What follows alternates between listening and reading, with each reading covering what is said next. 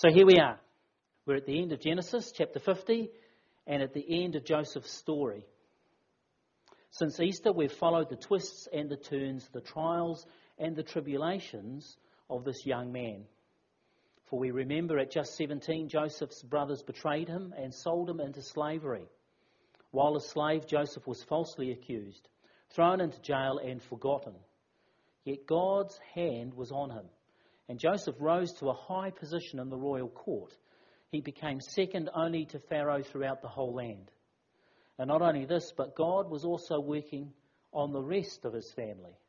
So that years later, when the brothers were placed in a similar situation where it was to their advantage to betray a younger brother, they refused to, and they were willing to suffer in his place.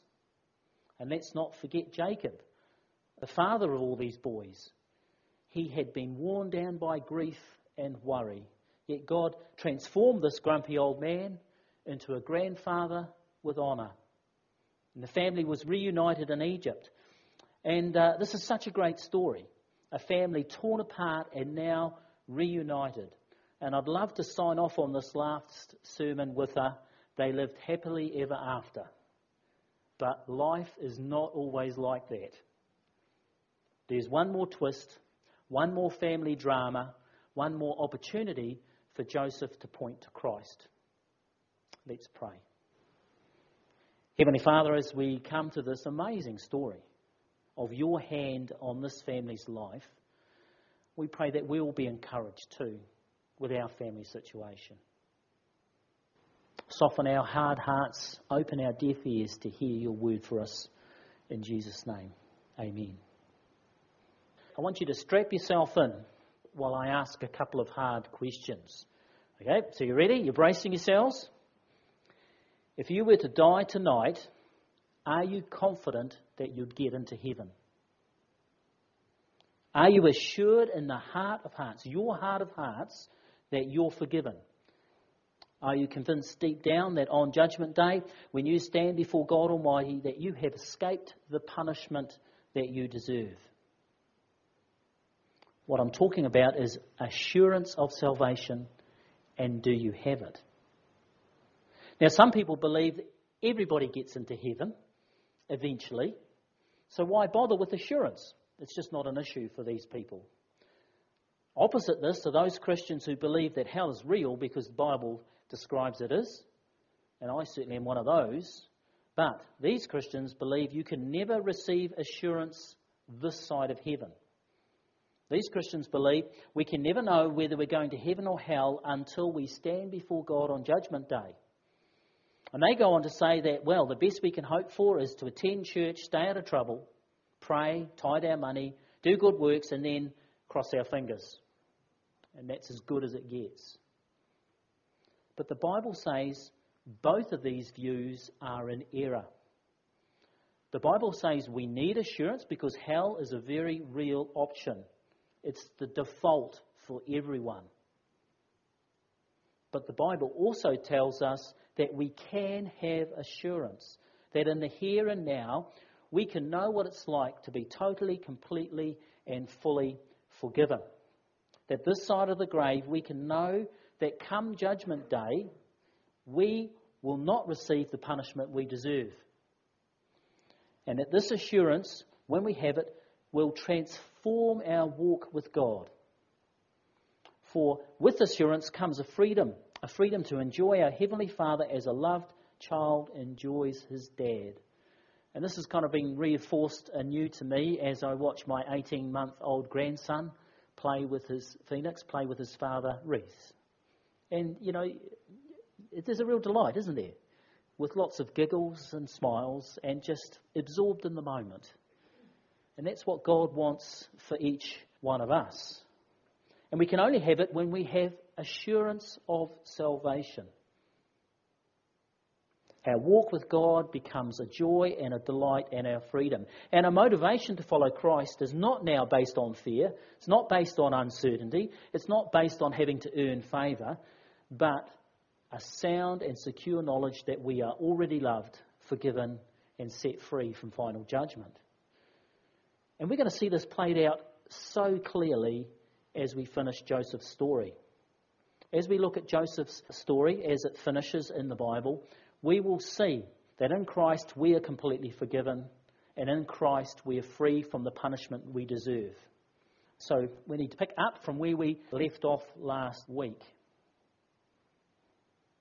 Last Sunday we saw Jacob now elderly and life's end.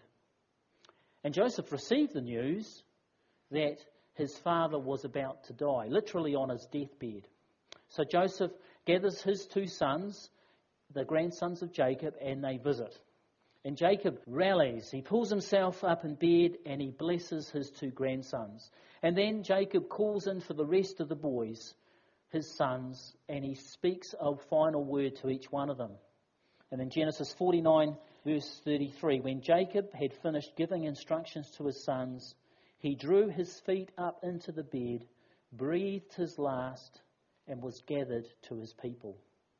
Chapter fifty, verse one. Joseph threw himself upon his father and wept over him and kissed him. And we see Joseph again in tears, heart-wrenching sobbing and deep tears for a father that had so much of that time robbed from him while he was in slavery and prison, but had the joy of that reuniting in the last couple of decades. And Joseph and his brothers are faithful to their father's last request to bury him back home in Canaan, a good week or more's journey. Now, in those days, bodies were normally buried within twenty-four hours because of the hot climate. And so normally that journey would, with, a, with a dead body would have been impossible, except for the embalming that the Egyptians had perfected at this time. And if you want an interesting read of a couple of paragraphs, the Bible goes into a little bit of detail of the embalming process that Jacob went under. So they make the trip. And finally, Jacob is laid to rest in the tomb of his fathers and his beloved wife, Rachel. But now comes the final twist. A family drama reignites and old wounds reopen. Genesis fifty, verse fifteen. When Joseph's brothers saw that their father was dead, they said, "What if Joseph holds a grudge against us and pays us back for all the wrongs we did to him?" So what's happening here? Well, the brothers are running scared. You see, they're thinking the only reason they're alive is because if Joseph had killed them like they deserved seventeen years ago when they first came to Egypt, their father would have been so grieved he would have gone to an early grave. That if they'd been punished as they deserved, then Jacob would have just shriveled up and died. But Joseph loved his father so much that he refused to. But in all these seventeen years, Joseph's been harbouring revenge in his heart and has been watching patiently to his opportunity to kill him. Then that's what the boys are thinking.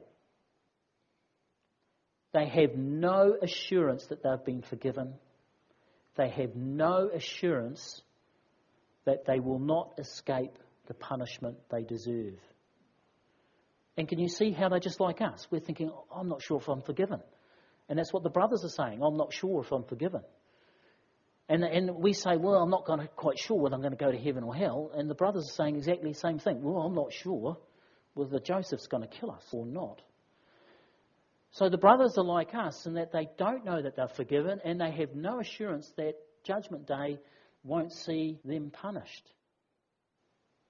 So both the brothers and ourselves need a healthy dose of assurance. So what do the brothers do? How are they going to get out of this? What's their plan? Well, their plan is to lie their way out of it, to tell a porky. And they appeal to Joseph's loyalty to their deceased father.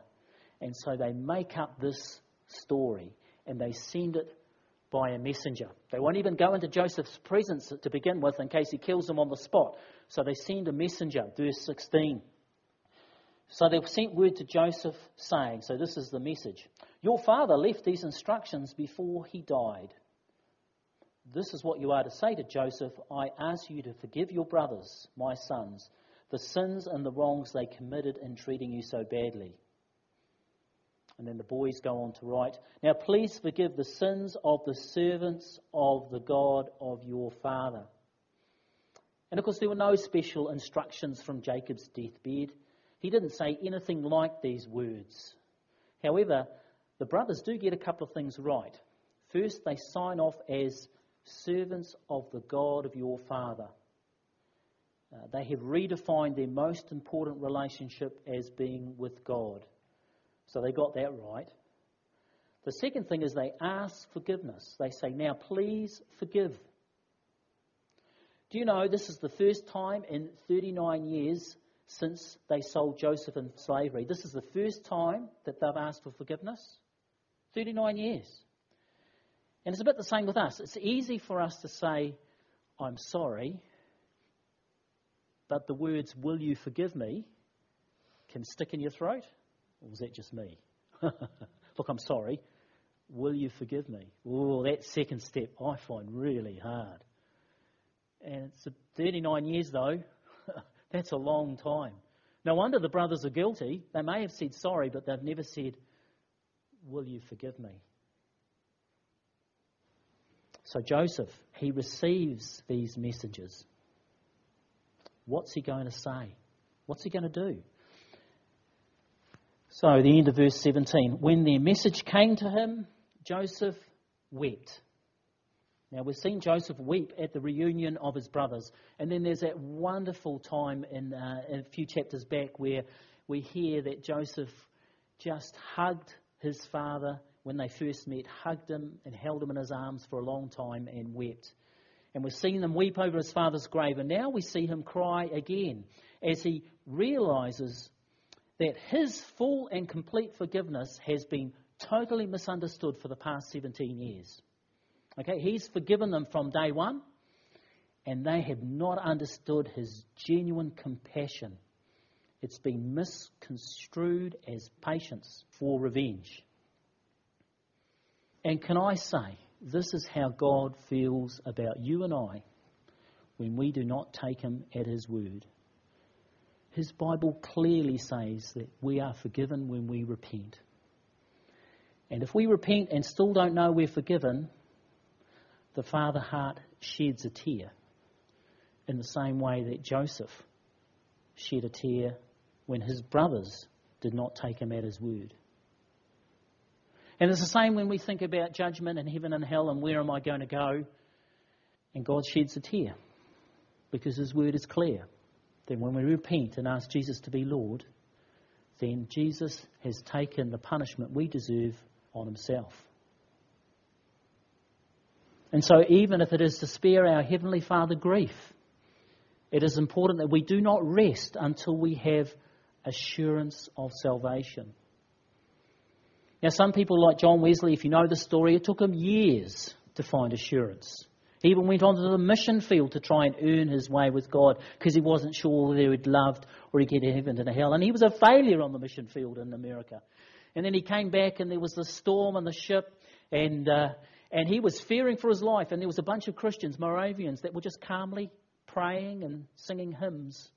And he could not work out why they had assurance and he did not. And then John Wesley went to a Bible study when he got on shore, as his custom, and there was a group of men studying God's word, and the leader started to read a commentary written by Luther on Galatians. He wasn't even reading the Bible, and in it, Luther was explaining grace. And this is years after John Wesley had been, been serving God. And then he wrote those famous words, my heart felt strangely warmed. And that's when he had assurance. And so do not rest, like John Wesley did not rest, until you can know, hand on heart, that God has forgiven you in the same way that Joseph has forgiven his brothers. And so we're in the middle of a family misunderstanding, and I won't ask for a show of hands, but how many of us have been in the middle of a family misunderstanding? Sometimes it turns to custard. This one does not. What happens next? Verse eighteen. His brothers then came in, because they'd sent the messenger in to soften up Joseph. They then come in and threw themselves down before Joseph. We are your slaves, they said. So how will Joseph respond? Well, his words are some of the most pivotal, crucial words in the Bible. Remember that fifty twenty rule? Well, we're going to come to it. Absolutely huge. Taken in the immediate context, the words of Joseph are powerful and compassionate and life-giving. But taken in the wider context of salvation history, they are profound and impact each of us in the twenty-first century and beyond. So what does Joseph say? Well, he dries his tears and he said, "Don't be afraid. Am I in the place of God? You intended to harm me, but God intended it for good, to accomplish what is now being done, the saving of many lives. So then, don't be afraid. I will provide for you and your children." And he reassured them and spoke kindly to them.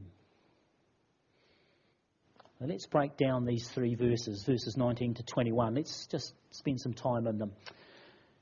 Firstly, Joseph says, "Do not be afraid." Words to reassure, calming words. Words to reduce tension and still their fears. And Joseph says, "Am I in the place of God?" Now this is a reminder that only God has the power of life and death. Now this may be delegated to a judicial system that includes the death penalty, but nobody, no individual, no matter how powerful or aggrieved, as Joseph was, has the right to take a life when it suits them. Am I in the place of God? No, I'm not, says Joseph. Next he says, "And you intended to harm me." Joseph does not sugarcoat what the brothers did. The pain and the grief and the loss inflicted on Joseph were cruel and undeserved. Any punishment the brothers received would be totally deserved. And then the next two words are considered by many to be the two most important words in the Bible. Very simple words. But God. But God. You see, Joseph knew from experience, no matter how grim, no matter how despairing, no matter how crushed, as soon as God steps in, everything changes. Like, "You intended to harm me, and I was in jail, and I was falsely accused, and I was forgotten, wasting away. But God." And it makes all the difference in the world. But God sees despair replaced by hope, scars by healing, and fear by love. But God intended it for good. Uh, some of you may know the great Welsh preacher Martin Lloyd-Jones, who had a powerful biblical ministry, great preacher from the forties right through to the seventies. He spent seventeen years preaching through the book of Romans and never finished. He did it on a Friday night. And he spent three sermons on but God in Romans chapter five, where it describes how we were powerless and weak, and then it says, but God. And Christ reached into our life. But God intended it for good. What good was this? The saving of many lives. Now, how were the lives saved? Well, Joseph came to see that in the muddle of the past thirty-nine years, God had a plan. And it was a plan bigger than Joseph. It was a plan bigger than his family. It was bigger even than the nation of Egypt, but a plan to save many nations from famine. So Joseph had come to see that everything, from the dreams he had as a seventeen-year-old. Remember the dreams when his brothers came down to and bow in front of him?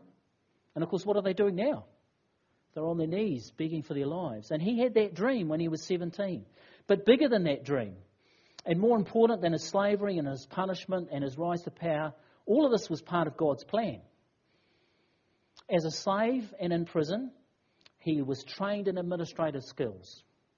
He looked after Potiphar's very expensive household. He managed that. When he was in prison, he was promoted, even as a prisoner, to run the prison. And he picked up administrative skills to run the country. And so he was running Egypt because of what God had done earlier in his life. As a slave and in prison, his character was tested and refined. If we remember, the seventeen-year-old was cocky and arrogant. But by the time he was helping to rule Egypt, he was humbled and generous and kind. And so Joseph's looking back and he sees God's plan not only in his life, but in the lives of his family and of the nations, all saved from seven years of famine, because but God had a plan. And so then he finishes these words to his brothers, so don't be afraid. And of course, all this has implications for us today. For as Joseph is reassured by his brothers, we too are reassured by Christ. For in a true and a better way, Jesus is a ruler with power over life and death. See, Joseph, when they came to his household, which was extensive, large, almost a palace, Joseph had the power of life over death. He was sitting in judgment on his brothers. And in a true and a better way, Christ has the power of life and death and sits on judgment over us. And like the brothers who needed Joseph's forgiveness and assurance that their punishment they had escaped from, so Christ assures us. So let's go through these words of Joseph and imagine that Christ is speaking to us. And the first thing that Jesus would have each one of us know today is, do not be afraid. In John chapter fourteen, verse one, do not let your hearts be troubled. Trust in God. Trust also in me. And then Jesus says, am I in the place of God? Well, with Joseph, the answer was no. But with Christ, when he says, am I in the place of God? The answer is yes, very much yes. Hebrews one, verse three, the Son is the radiance of God's glory and the exact representation of his being. Christ is worthy to judge and to rule. Colossians one fifteen, he is the image of the invisible God, the firstborn over all creation. So when Jesus says, am I in the place of God? The answer is very much yes. And then Jesus tells to each one of us, you intended to harm me. And we might think, well, well, I haven't really gone out of my way to harm Jesus. But again, God will not smooth over our sin. He will not sweep it away like a grandfather who turns a blind eye to his grandson's being naughty. Not at all. God never smooths away our sin. And we sin. No one, including this preacher, is without fault, failure, or folly. And when it comes to sin, we always sin against Christ first and others second. And remember, we learnt this from Joseph a couple of months ago when he was accused of having sex with Potiphar's wife, his master's wife. Joseph responded with these words, Genesis thirty-nine three, Joseph saying, how could I do such a thing, a wicked thing, and sin against God? Technically, he should have said, how could I do such a wicked thing and sin against Potiphar, my master? Or even against Potiphar's wife. But no, Joseph realised that when he sinned, he sinned against God first. And another hero of the Old Testament, David, he expresses this as well. He's praying for forgiveness. Why does he need to pray for forgiveness? Because he's had an affair and he's murdered the husband. Not quite sure why David's a hero of the faith when he's a murderer and an adulterer. It may have something to do with the mercy of God. Anyway, Psalm fifty-one, David repents. fifty-one verse four. And he says to God, against you and you only have I sinned. Technically, he's sinned against Uriah because he's murdered him. And against Bathsheba. Well, yes, that's true. But first, David realised he'd sinned against God. Let's look at it another way. You intended to harm me. We have all harmed Christ because it is our sin that sent him to the cross. It was our sin that drove those nails into his hands and his feet. And we deserve punishment, and we don't deserve forgiveness. But God. But God. You could sum up the whole gospel in those two words. But God. God had other plans. Totally undeserved and completely without merit, we stand only by the mercy of God. But God intended it for good. What good? The saving of many lives. You see, Jesus came as one of us, and like Joseph, he was betrayed and abandoned. Now, how many brothers were there in the family? Twelve. How many apostles were there? Twelve. Where did Jesus' betrayal come from? It's one of the twelve, wasn't it? It was Judas. Just like Joseph was betrayed by one of his brothers, Jesus was betrayed by Judas. How many abandoned Jesus in the Garden of Gethsemane and to the cross? Well, they all did, didn't they? In the same way that Joseph was betrayed by his brothers, Christ was betrayed by his twelve closest friends. And because not only that, he was enslaved in prison, just like Joseph was.